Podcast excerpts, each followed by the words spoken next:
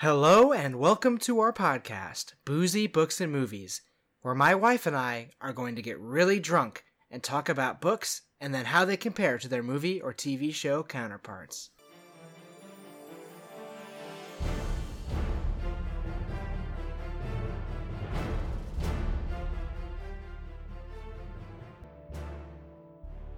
Hello and welcome to our podcast, Boozy Books and Movies. I'm Melina. And I'm Colton. And today, we're going to talk about the Marysville Hole. Yeah, the hole.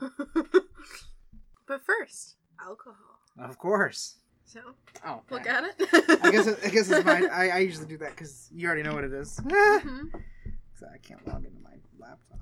All right, so you know what this looks like? A good old fashioned Shamrock Shake from Mac Shack. Since last week was St. Patrick's Day, mm-hmm. Obviously had to have another green drink. And if you want to look at it, you can go on to our Instagram page at Boozy Books and Movies. Yes! I finally said it correctly once. Mm. It tastes like a Shamrock Shake too, doesn't it? Oh my god. Yeah. This is amazing. I know. So... Mm. I decided to give up fast food for Lent. Of course, Shamrock Shakes were only around during... Yeah, well, I mean, yeah, but well, because it's for St. Patrick's Day, but, you know, Lent happened to fall over the entire time that they have Shamrock Shakes, and I'm like, I really, really, really want a Shamrock Shake. I'm like, but I don't really have, like, the right mint flavor to, like, make that, because I have, like, peppermint flavoring, and then for last week's drink, we had that crème de menthe. Uh-huh. So I was like, wait a second, that's it.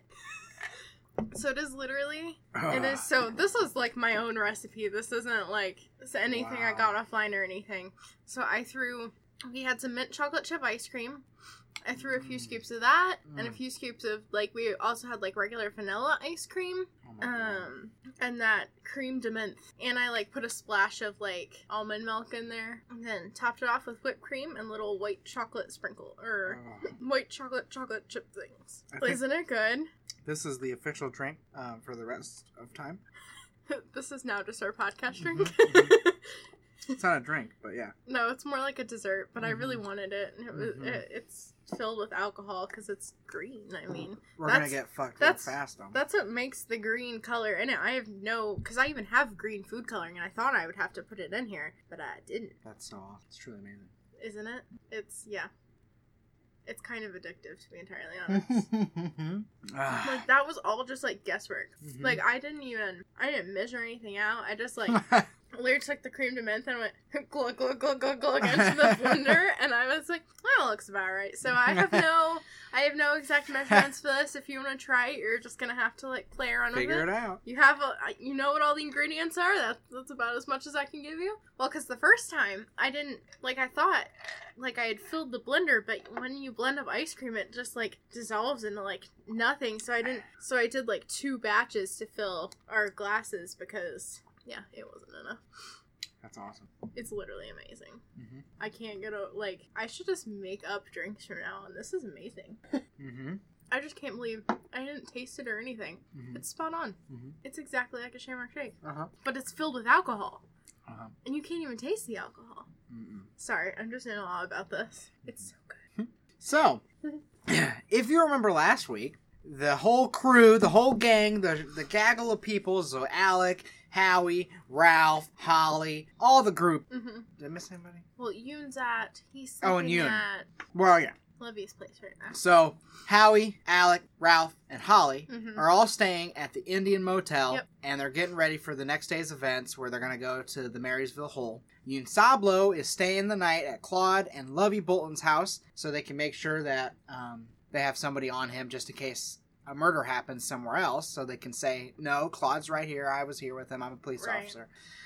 So, now we're waking up, you know, it's a new day, it's July 27th, new chapter, section number 1, and they're gonna go and do some stuff, and they're gonna go to the Marysville Hole. So, section 1, though, does not start with the whole gaggle of people. Section 1 starts with Jack Hoskins. And like half my sections are about Jack, too. Oh, yeah. I'm very upset. I don't want...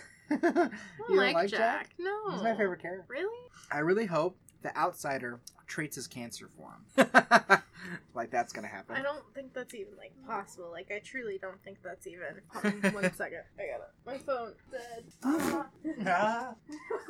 Alright, section number 1. Jack wakes up, 4 a.m. His whole body hurts. His neck, his arms, his legs, his belly, his butt. It all felt like a sunburn. My neck, my back, my wrist. I don't know. Yikes. I don't know why that started going through my head when you were talking about all of Jack.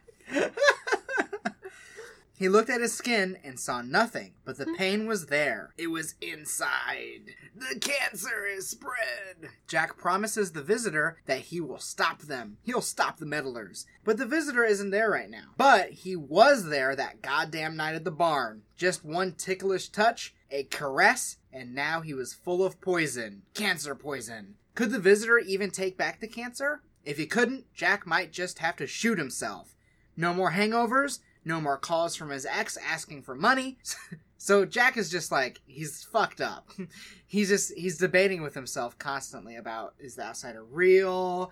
Can he actually take away the cancer? Did he give me cancer? I mean, that's the benefit about the group. Like, with Ralph, Alec, Howie, Holly. Like, they all have each other. Like, combined experiences with this outsider. Mm-hmm. Like, Jack is on his own. Mm-hmm. Like, he hasn't talked to anyone about what's going on. Mm-hmm. Like, so... He could very well think he's going crazy. He is going crazy. I mean, he is. But, like, he may think it's all in his, you know. Yeah. In his head, even, that it's not even, like, nothing real is happening. But, yeah. So at this point, Jack leaves his motel room and checks to make sure the blue SUV that belongs to the meddlers was still there. He thought about going room to room and just shooting them all. But this wouldn't work, because someone might shoot back, and he might not be able to get the chief meddler, a.k.a. Ralph Anderson. Well, right, yeah. Everyone could be armed.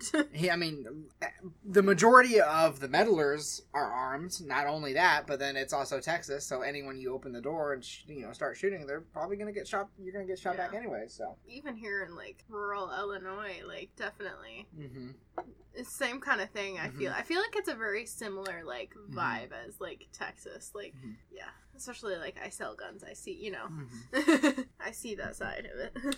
So Jack thought it'd be better to go to the Marysville Hole, where they might end up, and if the visitor can't take away the cancer after the job is done, then he'll just suck on his Glock and pull the trigger. That's such a vivid, like... I know! I had to type this shit down! Suck on his Glock. And then pop. That's awful. I know! And pop no.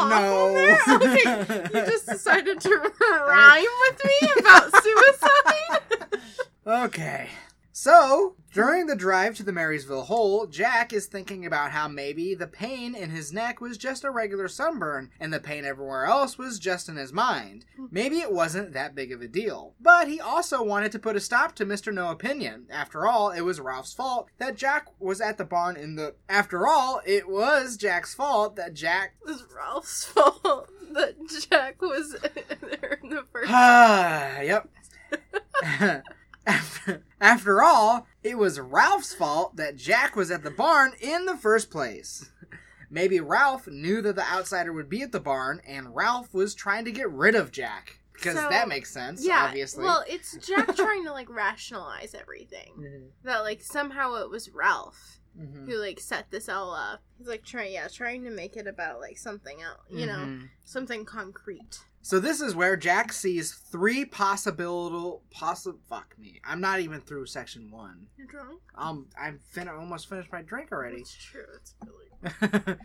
So Jack saw three possibilities. Either 1, the visitor can get rid of Jack's poison. 2, the pain is not real and it's only in Jack's mind and it will go away on its own. Or 3, the visitor can't take away its pain and Jack has to die by sucking on a Glock, shooting himself, and going pop.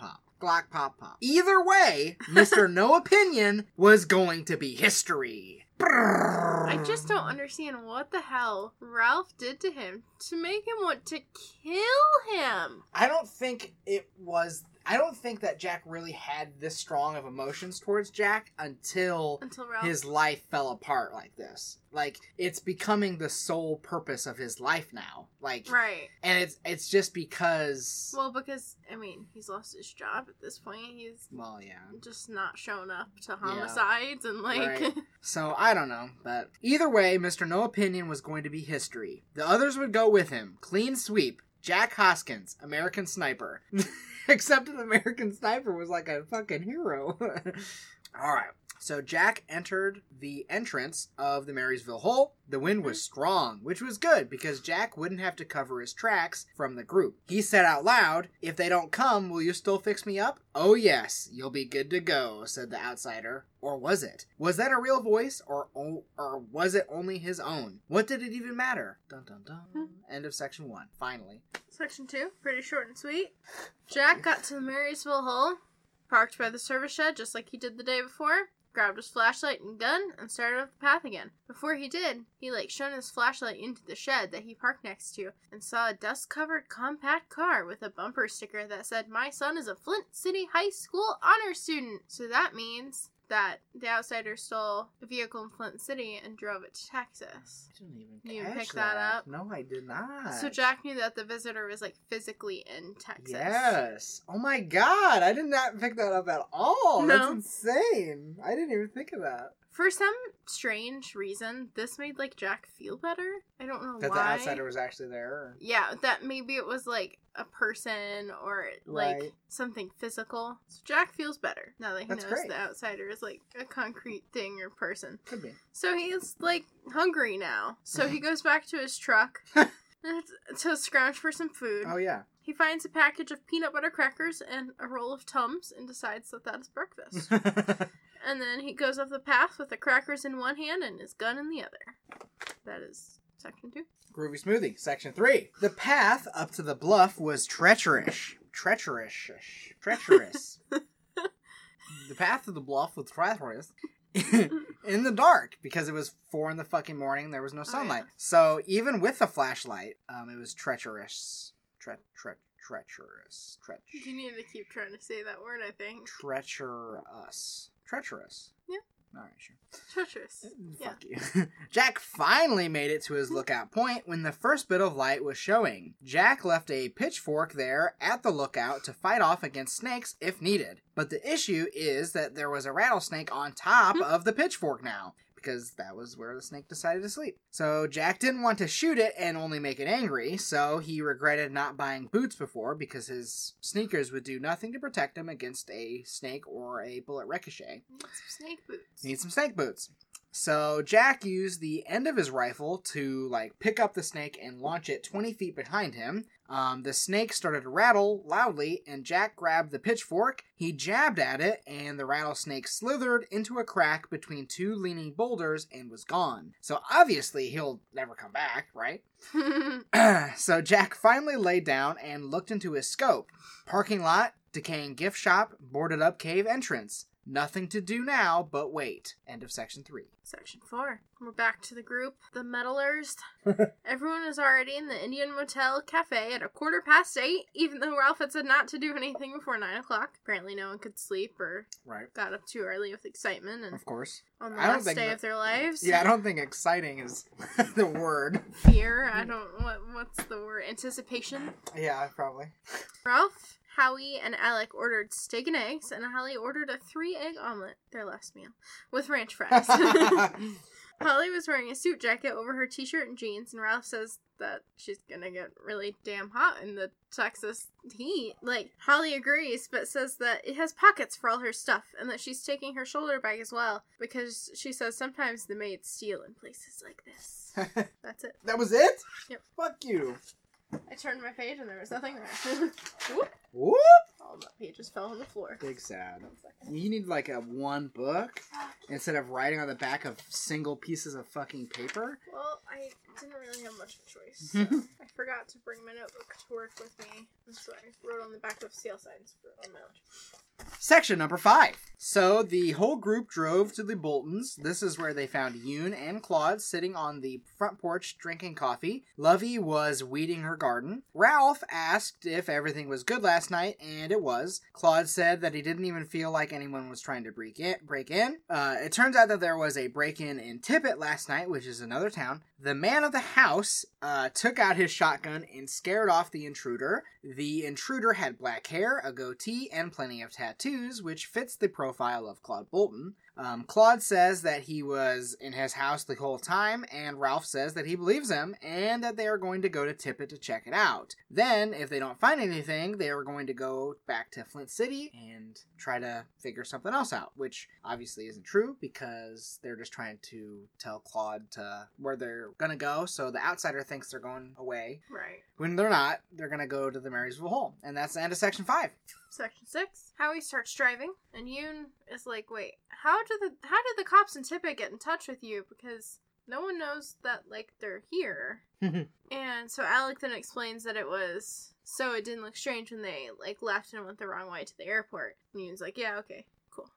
And then, so when Alec was talking, he, like, says, if this outsider exists in his sentence. Mm-hmm. And so Ralph was thinking about what Holly had said last night when she came into his room when he was in his boxers. Mm-hmm. And he turns around because why is that what you think of? That he was in his boxers. Why is that important? No, it was because you made a big deal about him in his boxers. He was in his boxers. So I just felt the need to, I don't know, I was just trying to give it some context. So Ralph turns around because he's sitting in the front seat next to Howie and looks at the group and says, listen to me now. No more ifs or maybes. For today, the outsider does exist. For today, he can read Claude Bolton's mind anytime he wants to, and unless we know differently, he is in the Marysville Hole. No more assumptions, just belief. Can you do that? No one spoke for a moment, and then Howie says, I'm a defense lawyer, son. I can believe in anything. That's the end of Section 6. Yep. Section number 7. The group came to the billboard that was outside of the Marysville Hole that had the family holding up their gas lanterns. They, I think it was Ralph, maybe, that was thinking that the temperature was rising all day, and it started at 50 degrees until now, which it's at 70 degrees, so it's rising. Holly points to a knoll and says that there is a that there is where the main cave entrance is. She thought that they should check there first to see if there are any signs of the outsider attempting to get in, because the outsider maybe went to the primary entrance first and then went around to the other entrance or whatever. So they thought maybe They go there first, see if there's any signs, and then go to the back entrance. And then they also think how this place looks desolate. Well, yeah.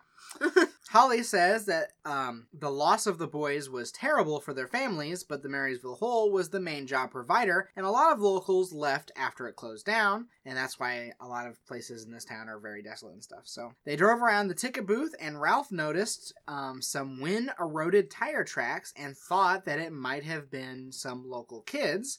Nope. And then it's Jackie Jack. It was Jackie Jack, but he thought that they were kids because he couldn't even fathom Jack being here. No. They don't have no idea that Jack is following them for months, or well, not months, but whatever, weeks. This is where Yoon Sablo asks if everyone is packing heat, and everyone said yes except for Holly, which may come up later. End of section number 7. Section number 8. Jack saw them coming long before they reached the parking lot. He got in a position and looked through the scope, putting the crosshairs on the driver's side of the windshield. Then a flash of sun momentarily... You good? So a flash of sun momentarily blinds Jack, and so he wasn't able to shoot. They stopped in front of the cave's boarded-up entrance, and they all got out. Oh my God. But it was a shit shot because the sun in its current position put, like, the cave's entrance under, like, a shadow, so he couldn't get a clear aim at anybody. And then it said something about his Leupold scope or whatever, which is funny because I was just talking about some guy I was selling a gun the other day about that brand of scope, and I'm like, actually, like, know what this is. And yeah, I had asked one of my other coworkers, and he said they're expensive scopes. So it is like it's a fancy scope. That he would still, he was still, like, going to take the shot, but then, like, the SUV was, like, in front of Ralph, and he obviously wants to shoot Ralph first. So, couldn't shoot Ralph, so it was a no-go. Yep. Oh, and I do think it's funny that the entire time, like, Jack thinks about Ralph, he doesn't think the word, he doesn't think the name Ralph. What he thinks is Mr. No Opinion. Yep. Not Ralph, it's Mr. No Opinion. Mm-hmm. Or so the chief meddler. Yeah, I've written down, Jack may have still chanced it, but this SUV was blocking three of them, including Mr. No Opinion. Jack was no longer aware of the throbbing on his neck. He was just waiting for them to move. Mm-hmm. Section number 9.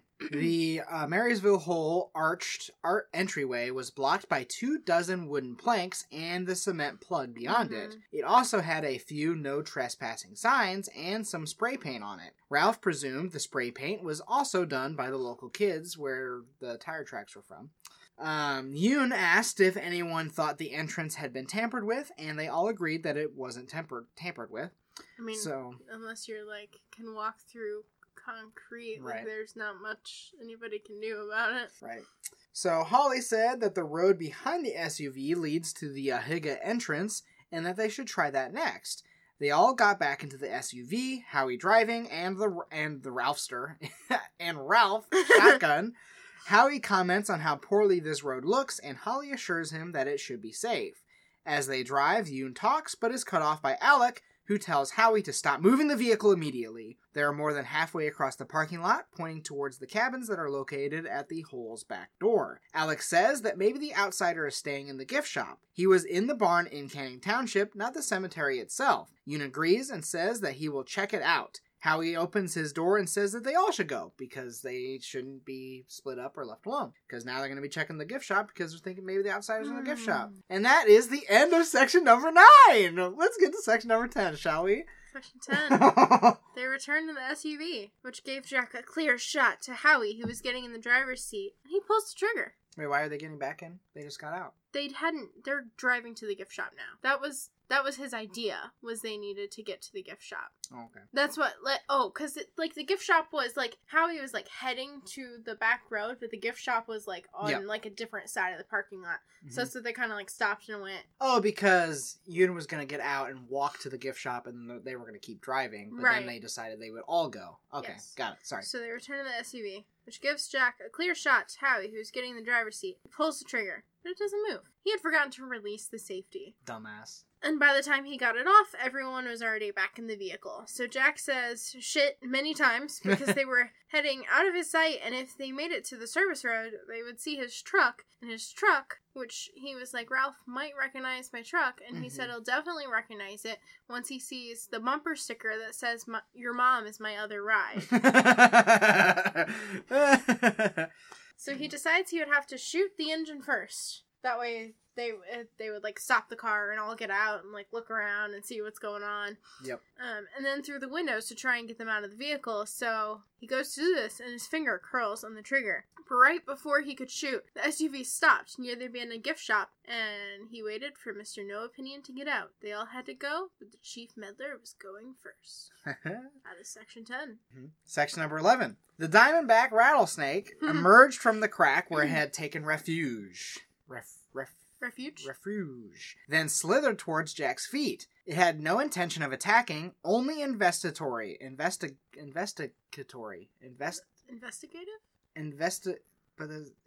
don't type big words. Simplify it for yourself like I do. That way when you're drunk, you don't have to, like, try and stumble through giant words.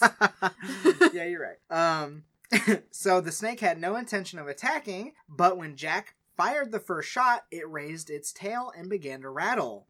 Jack forgot shooter's plugs or cotton for his ears, and he never heard the snake. Dumbass. Like, this is not a good, like, he's, like, fucking up all over the place. Is. He, like, had sunblindness. He needed sunglasses. Mm-hmm. Forgot the safety. Yeah, forgot the safety. Like, what the fuck? Yep. And, yeah, no, he's, like, all out of whack. So. Yep. And we are going to have to wait till next week to find out who Jack shot. Oh, brutal. Gotta listen next week. Yep, so that's the cliffhanger here. This episode's going a little long, so we're going to cut it off here. And next week, tune in to the radio show to figure out who Jack shoots, or if he shoots anyone at all, and what happens with the rattlesnake. Yeah. Poor guy. All right. See you guys next time. Yep. Bye.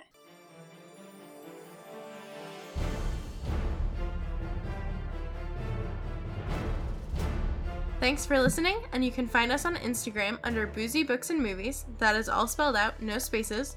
Our Twitter is at BoozyBookMovie, our email is boozybooksanmovies@gmail.com, and our PayPal uses that email also if you would like to donate to us. Thanks so much, and don't forget to listen every Monday.